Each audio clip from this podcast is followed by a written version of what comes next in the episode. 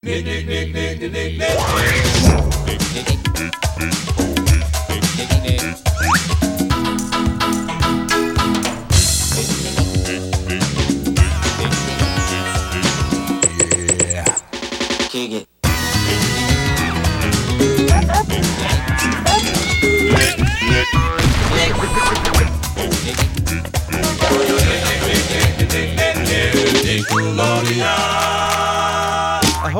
Mateys, and welcome to This Week in Nickelodeon History. My name is Captain Eric. Welcome aboard, and I'll be covering some Nickelodeon anniversaries that have happened in between the times of June 12th to June 18th. But before we get into the anniversaries, I do want to say that this is the very first podcast that I am recording in my new home. I am still in the process of moving, so it isn't 100%. Uh, in fact, I am in a very unorthodox position of recording this podcast, not even in what, you know, will be my temporary office while the new office is being built downstairs. I'm in a kitchen. So, certainly not the the most ideal recording space, but it honestly could be worse. So, a, a kitchen is not too bad. This is also not the very first time I'm recording in a kitchen, but this is uh this is new, this is fresh. This is a nice feeling. So, even even when you're in a new place and you barely have any of your your belongings in there, you can just look around and you, you get to kind of visually play where you're going to put your stuff and how things are going to look and it's fun. Because you even when your stuff is there then you can almost like putting legos together. You can mix and match and see what works see what doesn't work and and settle in. So it's going to be you know the, the next few weeks pretty much over the summer it's going to be a nice little settle in process because as i mentioned there's still more to be built in a in the basement part of the home which will then be a more permanent you know office setup and and will then kickstart more of a live stream you know process with you guys over on youtube maybe other other services but um uh, youtube is where I, I interact with most of you guys so that's where i think I, i'm going to be live streaming more from. But not not that I can't start now, but my current setup that I've I've been working with for the last you know year year and a half really hasn't been ideal for live streaming. There was a point where live streaming was more of a possibility, and I was live streaming on Twitch at, at certain points in time, but it was not consistent. And if you're not going to be consistent with it, it's you know then it's almost just a hobby. Do it when you can. So I do want to grow a little bit in that field. So once I'm able to kind of settle in and and build off of that in a live stream setting, that that will be then when I set off sail on on that voyage. Until then though, um, the podcasts aren't going to be affected. I'll I'll record this thing in my car if I have to because making these shows, putting these little things together, it's something I enjoy doing. Um, and, and certainly there's just so much more in the pipeline. Um, even the stuff that I'm just currently editing. Stay stay tuned in July to the YouTube channel. Um, now I know that this is this week in Nickelodeon history, but if you are joining us for the very first time and, and you're already hearing this three minutes and 30 seconds in, and where's the Nickelodeon history? Uh, I, I do tend to be a little bit more relaxed during this podcast compared to I'm Ready, a SpongePod Squarecast, um, and, and tend to at least be able to open up a little bit more about the personal life of Captain Eric. Because a lot of the Nickelodeon shows I cover, I, I tend to also have a lot of life experiences connected to because of those shows, and, and I tend to delve more into my personal life here because of that than I do on I'm Ready um, where you know, hey, I do have experiences with SpongeBob, but they're only you know limited to that one show. So this tends to be more of the podcast for me to open up a little bit more of my my personal life on, open up the curtain a, a little bit, and I, I do hope one day as as things go on, um, I I have more of my life I would love to open up about, which would necessitate a different medium for that. So there's honestly just that thought alone and nothing else beyond that. So if if that tends to be another podcast or just live streams with fans or just anyone out there who you know wants to hang out or otherwise we'll, we'll cross that bridge when we get to it but the bridge that we're currently at, that I have stalled five minutes now of your time to get to, but the, the meat and potatoes of this podcast is some Nickelodeon history. And we are starting out 19 years ago with a Nickelodeon movie, a, a big one at that. It premiered June 13th, 2003, and I am talking about Rugrats Go Wild, the third Rugrats movie, uh, the, the first Nicktoon to reach uh, a trilogy, which, hey, was, was not a surprise whatsoever given the fact that the very first Rugrats movie was the first non Disney animated film to cross $100 million at the box office.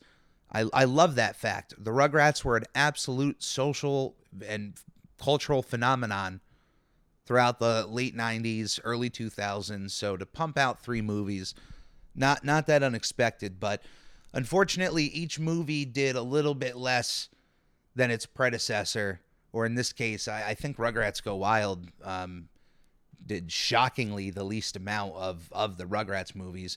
It was made on a budget of twenty five million dollars, and and only made fifty five point four million dollars at the box office. And beyond that, it certainly pulled in the worst reviews of any of the three Rugrats movies. Um, so, in terms of box office numbers and critical numbers, it is the weakest of the three Rugrats movies. And and I, you know what, I, I'm a fan here, telling you, hey, my opinion is that it is the weakest of the three Rugrats movies. But th- this is a asterisk I'll put on this. It it's not a Rugrats movie. It's not just a Rugrats movie. Because if you have no idea about Rugrats Go Wild, then let me clue you in on the information or the fact that this is a crossover with another Nickelodeon animated property also created by the Klasky Csupo Animation Studio. That is, I'm talking about the Wild Thornberrys. Rugrats Go Wild is a crossover between the Rugrats and the Wild Thornberrys. And in all honesty, it is as fluffy as a crossover as you could get. It hits every little beat you could want with a crossover between the Rugrats and uh, and the Wild thornberrys. But the problem with that is you're just getting all of that fluff, and you know when you just have too much cotton candy at the fair, you know there's going to come some negative side effects that that happen with that. Now, if you're at the fair, you can be smart with your choices and and get something that might be a little bit sugary but smaller so that you can also have something that's wildly creative and savory um, you know, like mac and cheese in a in a bread cone. I don't know if you've if you've never seen the foods that they sell at the Big E, which is a big like Northeast festival up here that happens every every fall season. Look that up online. Look up the Big E and just look up some of the foods they have there. And honestly, I could be on the the most rigid Marvel esque diet on the planet, and there's at least like one or two things at the Big E that are absolutely worth constituting a cheat day, like a Dwayne the Rock Johnson level cheat day. Anyway, I digress. Um, but once again, still having too much of one good thing and and not at least getting something else into your system, you know, can kind of hurt something. And you do get a little bit of that in the end, but it's not enough. Let's just quickly start. I'm going to spoil the Rugrats movie here, Rugrats Go Wild, very quickly. The the way that they get these two shows together is well with the Rugrats, they're mainly kept in California and although the last movie brought them over to Paris, so there is that travel experience um, the the Rugrats though are, are mainly stationed in one place, whereas the Wild Thornberrys can literally travel anywhere in the world. Their home has wheels on it; they could literally go anywhere. So instead of, you know, the easy answer here of getting these two characters together is bringing the Wild Thornberrys to California and then writing your adventure off of that they actually convince the other parents, well, Stu Pickles at, at the heart of this is is uh, a part of the plot here. Stu Pickles convinces everybody that they're going to go on a cruise vacation. Everybody's on board. Awesome, I- including Susie, who gets to come along, not her parents. So it's all the Rugrats parents up to this point, and if you remember, Kimi has been added to the cast, uh, and and Kira from In Paris, the last movie. So we, we have a bigger group here, and also Spike as well. They're bringing the dog. But when they show up at the docks to uh, board the cruise ship that they think they're going on, they end up getting sidetracked onto like a a cartoonishly hilarious boat that Stu has gotten as like a as a way to show that he, you know, is smarter than people give him credit for. Even though he's an inventor, they establish early on in the movie that he's he's feeling like people are not really like giving his smarts some credit and they're actually thinking down on him. So he's trying to earn himself some brownie points, but he shows up with like like if you watched a Popeye cartoon, this would be a, a boat that Popeye is is motoring. And uh and it's funny. And even though everybody is is clowning on Stu with what ends up happening, I, I gotta be honest with you. If you are a sane adult who has an infant child and you decide, yes, let's traverse hold on. Let's let's traverse the ocean on this boat. Um no, Stu is not at fault. You have to take some blame for that. I it is absolutely hilarious. You have to watch the movie to see this. The the plot here, I you know what? I mean, maybe now I'm thinking about it, it's it's just so silly. Maybe they I'm fine the way it is. But they end up all boarding this ship and as you can, you know, probably guess with this really cartoonishly small ship traversing the ocean, they end up getting stranded on an island an island that also happens to be inhabited by the Wild Thornberrys, who happen to be shooting their wildlife show. And they establish early in the movie that the babies are massive fans of Nigel Thornberry and his uh, Animal World, his his show. Which you know what I I completely understand because I loved Steve Irwin as a kid, and I I had that admiration as Tommy does for Nigel Strawberry as he calls him. Um, at this point, I'm not going to go every beat by beat of the movie. But if you are a fan of both the Rugrats and the Wild Thornberrys, and you're like, okay, these two, you know, shows, these two universes are in the same universe, and these characters are meeting, what do you want to happen? Well, the first one is well, with Eliza being able to talk to animals, what does Spike sound like? And and that, of course, we do get in the form of Spike sounding like Bruce Willis and having one of the sassiest attitudes of any character in either Rugrats and the Wild Thornberrys. It's it's a really fun time, but it's it's even when there's the danger of the wildcat, the the leopard.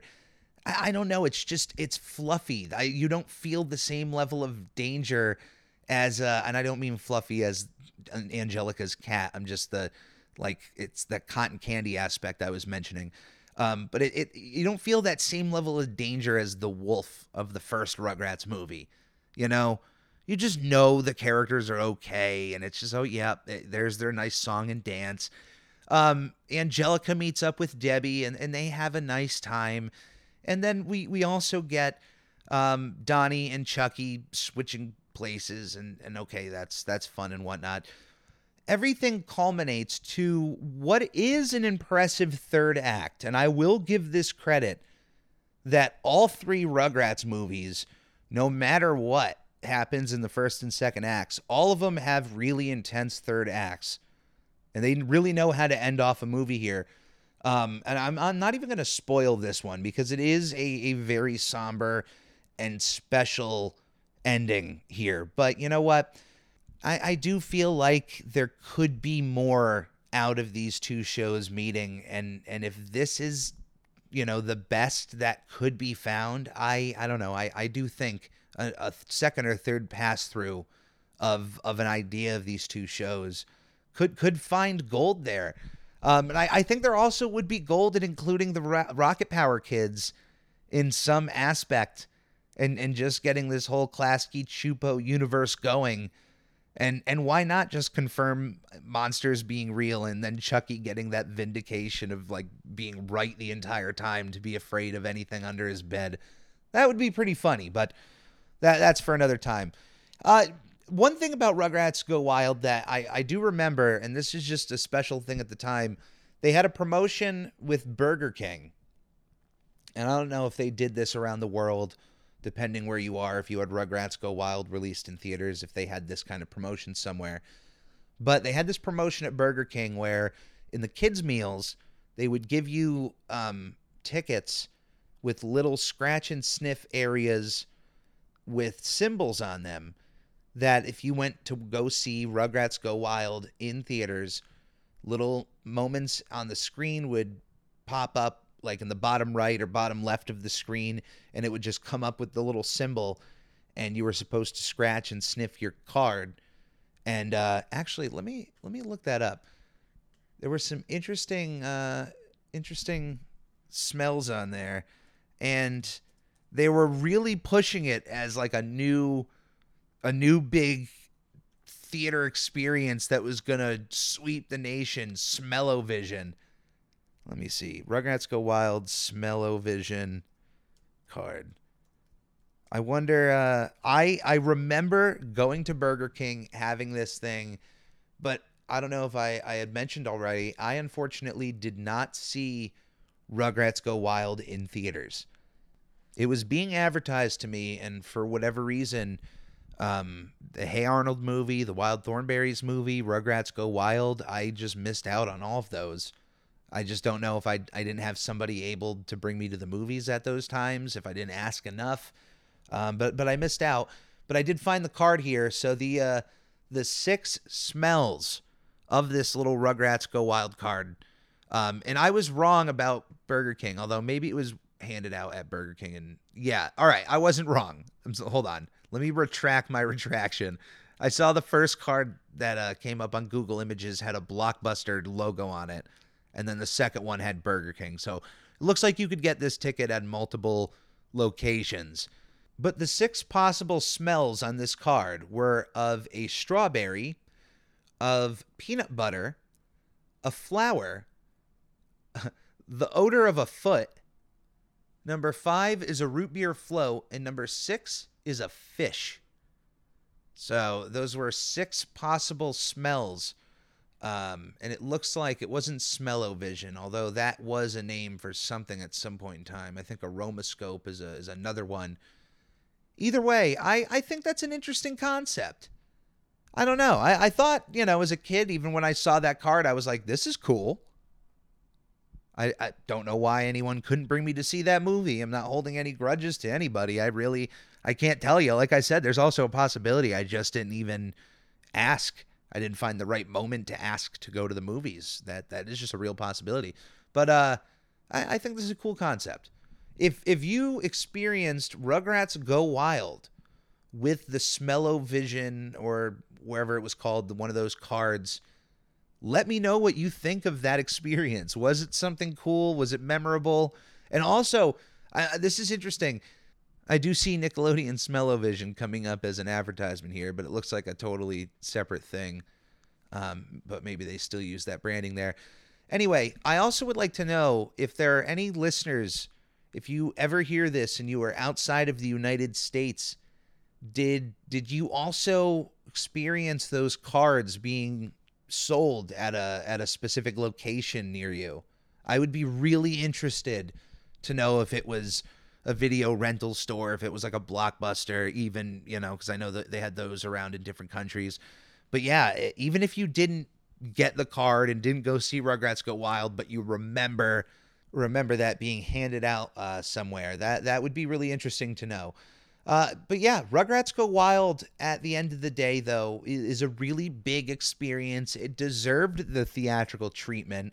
And honestly, even if the box office wasn't, oh my God, this was the biggest thing ever, um, I, I really wish that later crossovers they would would have released in theaters because if not the first Jimmy Timmy Power Hour, That second one should have uh, should have been a theatrical movie as a sequel to Jimmy Neutron, and then to at least give the Fairly Odd Parents one theatrical outing. As uh, there was supposed to be one, I think near the year 2003, 2004, and Butch has talked about it, but never really any plot points. Uh, but beyond the fact that at one point Paramount Pictures was interested in, in adapting the Fairly Odd Parents in some way. But if you haven't seen Rugrats Go Wild, I do highly recommend it. I highly recommend the entire Rugrats trilogy. Give them a watch if you can from beginning to end. And hey, I know if you don't want to pay for any streaming service out there, the Rugrats trilogy was recently released on Blu ray for a, a decent price. I think I got it for even just 20 bucks. And let me tell you, the first thing I did is I went I, I popped in the very first Rugrats movie to double check to see how the color correction was on the Blu-ray and let me tell you I have not seen that movie with those colors since it was on the big screen. It is well worth your money and I, I can't recommend it enough. Rugrats Go Wild was directed by uh, Norton Virgien. John Eng was written by Kate Boutilier and was based, of course, on the Rugrats created by Arlene Klasky, Gabor Csupo, and Paul Germain, while the Wild Thornberrys were created by Arlene Klasky, Gabor Csupo, Steve Pepoon, David Silverman, and Steven Sustarsic. 17 years ago, on June 15th, 2005, Cat Dog finished its run on Nickelodeon. Created by Peter Hanna, Cat Dog ran for four seasons of 68 episodes. CatDog first premiered on April 4th, 1998, and was a massive Nicktoon upon its arrival. I remember the promotional campaign for this cartoon, and just on arrival, um, the immediate just sight of that design, you just went, "Oh my god, that is pure Nickelodeon all over it." It is it is like they just connected Ren and Stimpy together and they just boom, here's a show. And that's nothing on the characters themselves. Cat is is the sophisticated one in this scenario, and Dog is is dim-witted. Um, but the energy that the show gave off, because when they showed off promotional material for this show, it wasn't just you know cat and dog sitting on a couch. Oh, haha, they're connected. Oh, they would show off how just wacky and just Tom Jerry ish this show would get with how stretchy and contorted Cat Dog would become. How Dog would chase a garbage truck throughout Nearburg and, and just smack Cat in every wall and, and corner and car that they were passing by. And, and there was so much energy that you got out of these characters that um, it, it, they were irresistible to not fall in love with out of the gate. Um, I like I said, there was just something about that show that when they the second you saw those characters, you went, "Welcome home." You you belong here. You don't belong anywhere else. You belong here and you can feel it. And when it comes to feelings and Cat Dog, let me tell you, um, in this past week, they have since added voice acting onto Nickelodeon All Star Brawl. And so, yeah, that's that's worth bringing up into this week in Nickelodeon history. And what was great is that they were able to get almost every single voice actor to come back to reprise their Nicktoon. And going through i you know I, I didn't just want to play the game. I wanted to sift through and listen to every single voice line. I'm just that much of a nickelodeon nerd here. And when i got to cat dog for as i don't know if it was just the the sound editing they didn't want dog to sound too much like spongebob or just tom kenny can't get that kind of um you know height in his voice for dog or something but dog sounds off but it was jim cummings absolutely nailing Cat and hearing these lines again of a character that I haven't heard of in in so long. In 17 years, I haven't heard Cat. And here he is. And I, I'm not, I'm not saying I cried, but internally, it brought out that nostalgic feeling of like, wow, this feels really good, and uh, and it was a nice feeling and uh, and I just I love these characters. I love Cat Dog, and I'm shocked. I am shocked that uh, they're not really touching this property. I don't know if if Peter Hanna is just solely not interested in doing anything with Cat Dog ever again, or if Nickelodeon has just never approached. But look, uh, a proper a proper new special of Cat Dog needs to be made. And you know what? I, the parent answer might need to happen sooner rather than later. I kind of still want to know uh, how they came to existence or what their parent look parents look like, uh, the rest of their family. Not to judge the answer that we did get in the show, and we'll get to that later on in you know Captain Eric's top five, but. I just feel like we deserve more cat dog. I like that.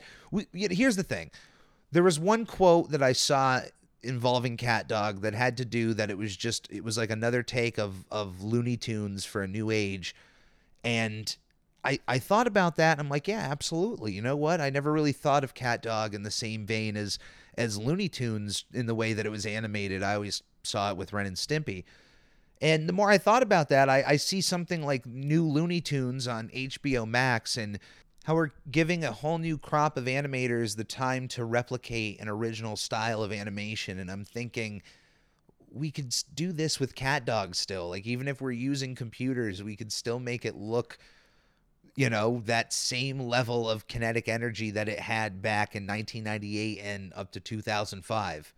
And I can tell you, Jim Cummings can still bring it as cat and I think maybe Tom Kenny just needs a little bit more work on Dog, but I, I would just love to see more Cat Dog. If you have never seen Cat Dog, stay tuned for my top five. I will go over my top five Cat Dog episodes for you. Uh, those will be the ones that I, I think that are worth checking out if you've never seen the show. 16 years ago, on June 16th, 2006, one of my favorite Nickelodeon movies ever premiered in theaters. It is the one, the only, Nacho Libre, directed by Jared Hess and starring Jack Black. The movie was made on a budget of $35 million and grossed $99.3 million. And beyond my biased love of Jack Black and wrestling, I will tell you that even beyond those, what you will find is an endearing story, an underdog story of a man still trying to find his place in this world and achieving his goals at, at every single cost. And uh, and it's a beautiful story. I, I, I just I love it. I've watched it a thousand times. I love uh, and I will say I I do have a bias on Jack Black. I absolutely love Jack Black and I do love wrestling. So the fact that this merges those two together also being directed by Napoleon Dynamite's Jared Hess. He's the man who directed and essentially created Napoleon Dynamite and brings a little bit of that energy over here to Nacho Libre. It's it's indistinguishable. But if you have never seen Nacho Libre, go out of your way and watch it. The only way I would say don't watch this is if you really have a dislike of Jack Black. Uh, and I know those people are out there, they exist, and you're allowed to exist. You're allowed to have your opinions if you don't like professional wrestling or lucha libre, but also don't make yourself known, just keep those opinions to yourself. But if you don't fall in either of those camps and you have never seen this movie, go out of your way to watch Nacho Libre. And if you have seen this movie, go out of your way to watch Nacho Libre. 13 years ago, on June 12th, 2009, Imagine That was released in theaters. Of course, it was a Nickelodeon movie directed by Karey Kirkpatrick and written by Ed Solomon and Chris Matheson. The movie is starring Eddie Murphy, Thomas Haden Church, and Nicole Ari Parker. It was made on a budget of 55 million and it wow, took in a box office of 23 million. This is a box office bomb Boy, another one here for Eddie Murphy, which I, I gotta say, what happened? I don't know. I don't know why collectively we just turned on Eddie, Eddie Murphy because on the other, on the opposite end of the coin, his voice was doing massive numbers with Donkey in the Shrek series. We we loved Eddie Murphy in Shrek, but for some reason, all of his live action movies at this certain point in time, no one was going to see. There's of course the the the Adventures of Pluto Nash in 2002. But then, you know, you can follow a few myriad of of just mediocre to then complete failures theatrically for the guy and I I just don't think it was it was fair. Maybe some of these movies just weren't uh, advertised to the right people or just advertised in the right way. Um, but it wasn't his only bomb because I believe it was right after Meet Dave in 2008, which this goes right back around. And, and this is why you need to trust Captain Eric sometimes because Meet Dave was directed by Brian Robbins, the current president and chief executive officer of Paramount Pictures and Nickelodeon. Yes, that Brian Robbins directed Meet Dave. Hi, Brian. My name's Captain Eric. Appreciate your work. Uh, I do, you know, hey, look, hey, no bias here. I do recommend seeing Meet Dave if you are into sci fi. It is an interesting film. Um, I, I love Eddie Murphy. He is just, and Elizabeth Banks is also in that movie too, and I, I'm a big fan of hers as well. Uh, as far as Imagine That, I uh, can't say that I've seen it, but if you have and you think it's worth going out of one's way to watch, certainly let yourself be known. Let me know what you think of Imagine That. Uh, should should I watch it? I do love Eddie Murphy, so my foot is in that door. I just need a, a little bit of a push to go in. Let me know. Uh, but one day later, on June 13th, 2009, 13 years ago, the Naked Brothers Band finished its run on Nickelodeon. Created by Polly Draper, the show ran for three seasons of 37 episodes, including five specials.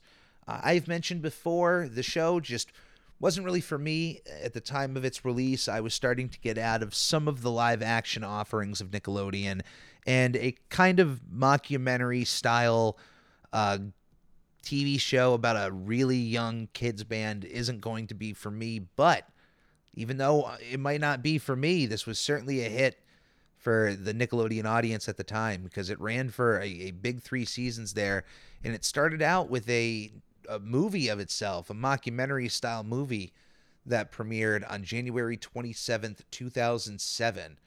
11 years ago, on June 18th, 2011, The Mighty B finished its run on Nickelodeon. Created by Amy Poehler, Cynthia True, and Eric Weiss, the show ran for two seasons of 40 episodes.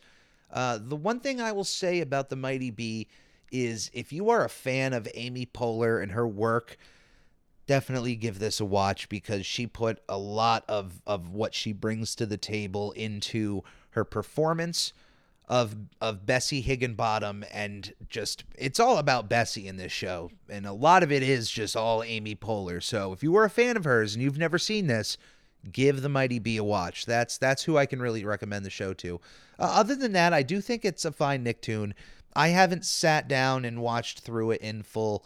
Um, but if you're a fan of The Mighty B, as usual, let me know what you think. Nine years ago, on June 17th, 2013, House of Anubis finished its run on Nickelodeon. Wow, they're, they're dumping a lot of shows in the June months, huh? Uh, created by Hans Bourlon and Gert Verhulst, hope I said that correctly, the show ran for three seasons of 190 episodes, including a 90 minute TV special.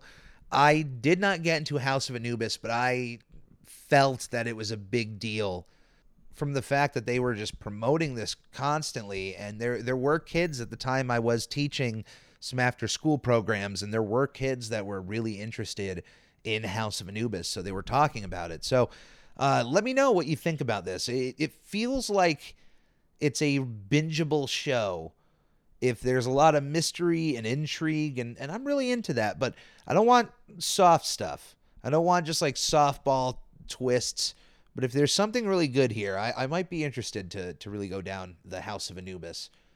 Seven years ago, on June 15th, 2015, Fresh Beat Band of Spies premiered on Nickelodeon on its Nick Jr. portion, but created by Nadine van der Velde and Scott Kraft, the show ran for one season of 20 episodes, and it is a animated spin-off of the Fresh Beat Band a show also created by Nadine and Scott, which took the main characters of the Fresh Beat Band, which was a live action band of adults, and made them into animated versions of themselves, but also as spies going, I, I guess, on missions, or at least I hope so, given the fact that they're spies. But They are also a band, so they, they got to keep that element uh, active there. Uh, of course, keeping music alive for, for kids. And of course, that, that is smart going from one live action show and then, hey, if, you know, we got to make a, a spin off, let's just make an animated version of that.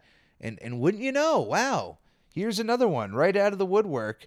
A show that finished its run four years ago on June 14th, 2018 The Adventures of Kid Danger uh, a show created by uh, Dan Schneider there for one season and 12 episodes, which just perplexed me. They made an animated version of Henry Danger while Henry Danger was still airing. Um, I I just don't know why. I've I, I I have I I don't know why. Why would you do that? It's it, it feels like it's oversaturation, and I think that's why this show only ran for twelve episodes. Um, my only other real complaint is just the animation for the Adventures of Kid Danger is just not the nicest to look at. And coming from Nickelodeon, you would expect a, a little bit, but I, I just don't know that it was uh, I don't know if it was maybe meant for anything bigger if they knew that this was going to be just a short small project and that was it. But if they really you know if, if Nickelodeon executives really thought man an animated Henry Danger is, would work really well I think they should have waited until the show ended. Yes obviously. But then put some power and some uh, you know impressive animation behind it Look at what Marvel's doing with What If. Do that with Henry Danger. I don't know. That that's at least what I would have done in that scenario. But uh, but yeah, the nothing to disparage the Adventures of Kid Danger. If you're a fan, definitely no offense. For me, it's it's just more of a timing thing. Why it's going back to that Rugrats Go Wild scenario. Too much of the same thing. All that cotton candy, all that that content of Henry Danger, The Adventures of Kid Danger, and the, at the same time, uh, yeah, a little, little bit too much, a little bit too much overkill. Three years ago, on June 15th, 2019, the revived All That premiered on Nickelodeon, created by Mike Tollin and Nickelodeon's president, Brian Robbins. All That is a sketch comedy program, essentially SNL aimed towards a younger audience. And being that it was a revived show, well, when did that original show premiere? All the way back on April 16th, 1994, and it ended its initial run in 2000 before being relaunched for the first time in 2002, took a two year hiatus, and took a three year run, ending that run on October 22nd, 2005, before laying completely dormant until 2019 and only running one season ending on December 17th, 2020. Now, I did see a lot of footage of the revived all that, and I got to say there there was some things to be found here. Now, am I to sit back and watch every episode of the new all that and sit through them? I, I'm a bit of an older audience here, and, and I know that a lot of the characters they bring back are definitely skewed towards my direction. But let me tell you, if I had kids you know, that were of age to watch all that and appreciate it, and this was on at this time, I would absolutely want to watch every episode with them. I would love to see those moments and be involved with, oh my God, Detective Dan's daughter, and here's Edit Good Burger again, and I would love that. But then with without having that kid and having that experience, I'll just I'll watch those clips on YouTube.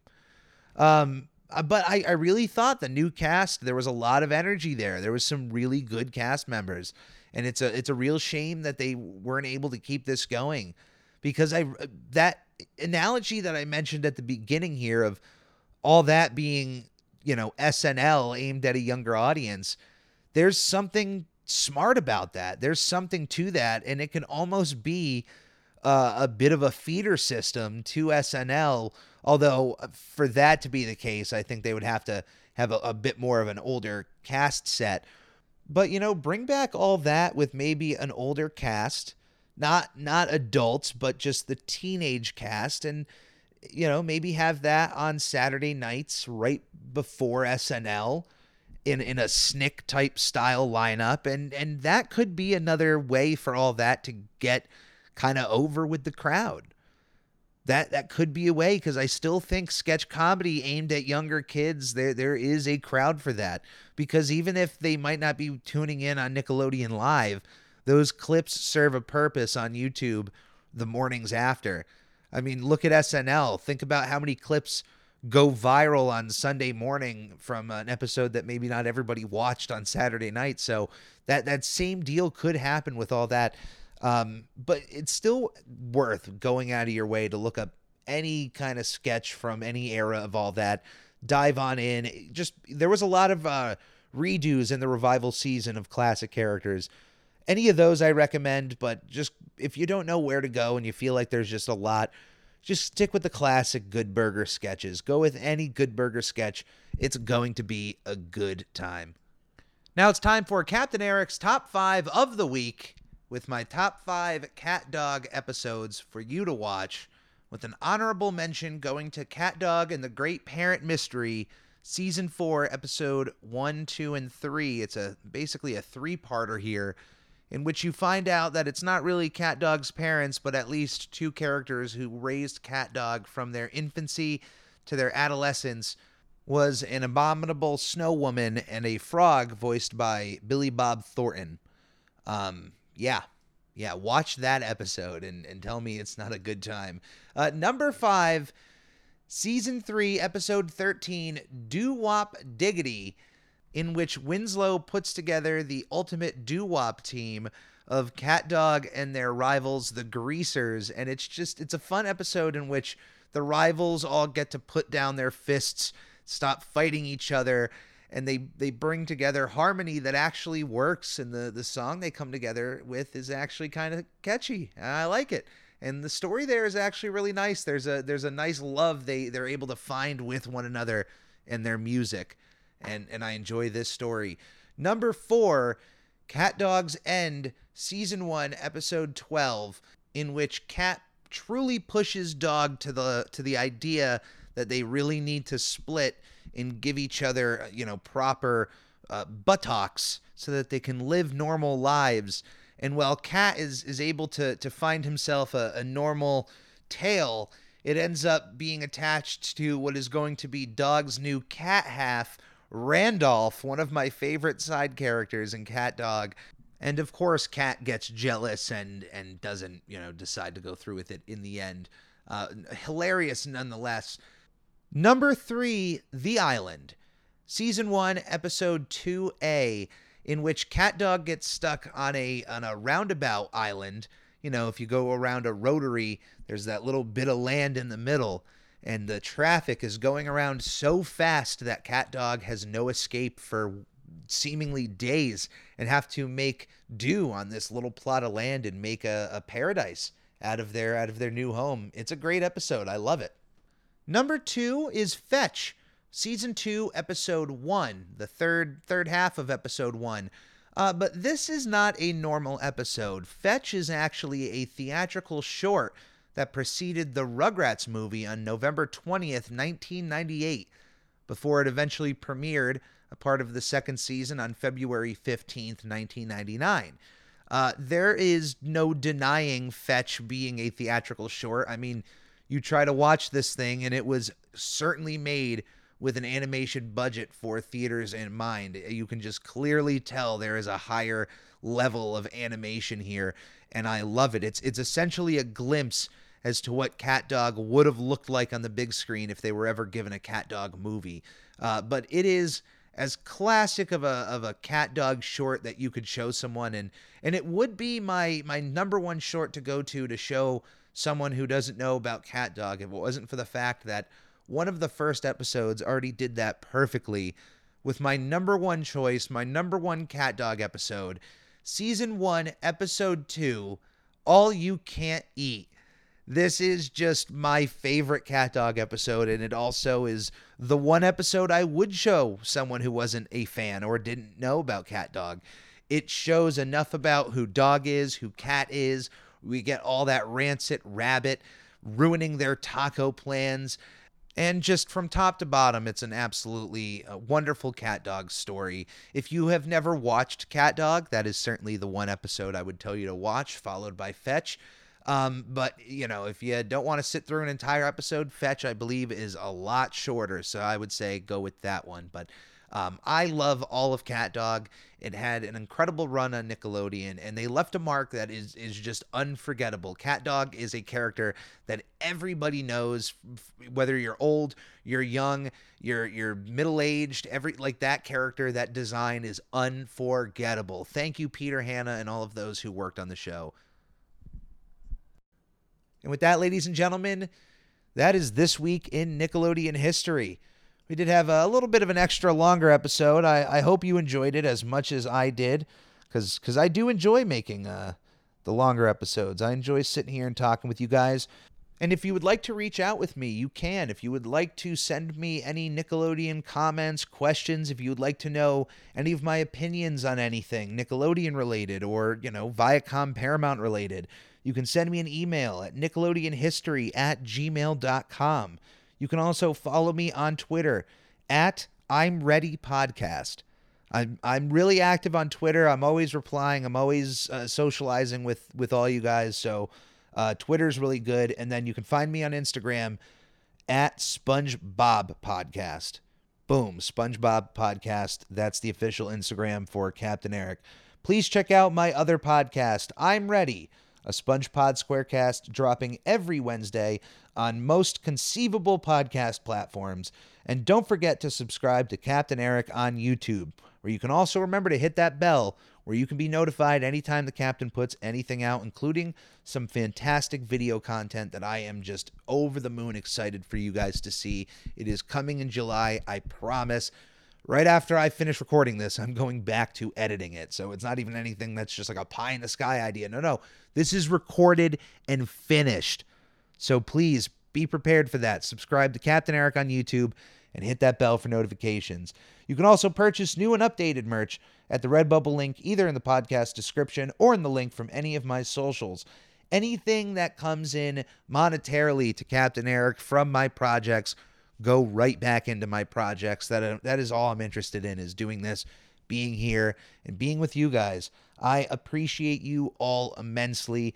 Thank you so much. Thank you for being here. As always, please stay safe, be kind to one another, and come aboard again to another This Week in Nickelodeon History. On the Lord Hut, here a hut, Nick. On the Lord Hut, here a hut, Nick, Nick. On the Ricky Ticky Low, while living number one Nickelodeon.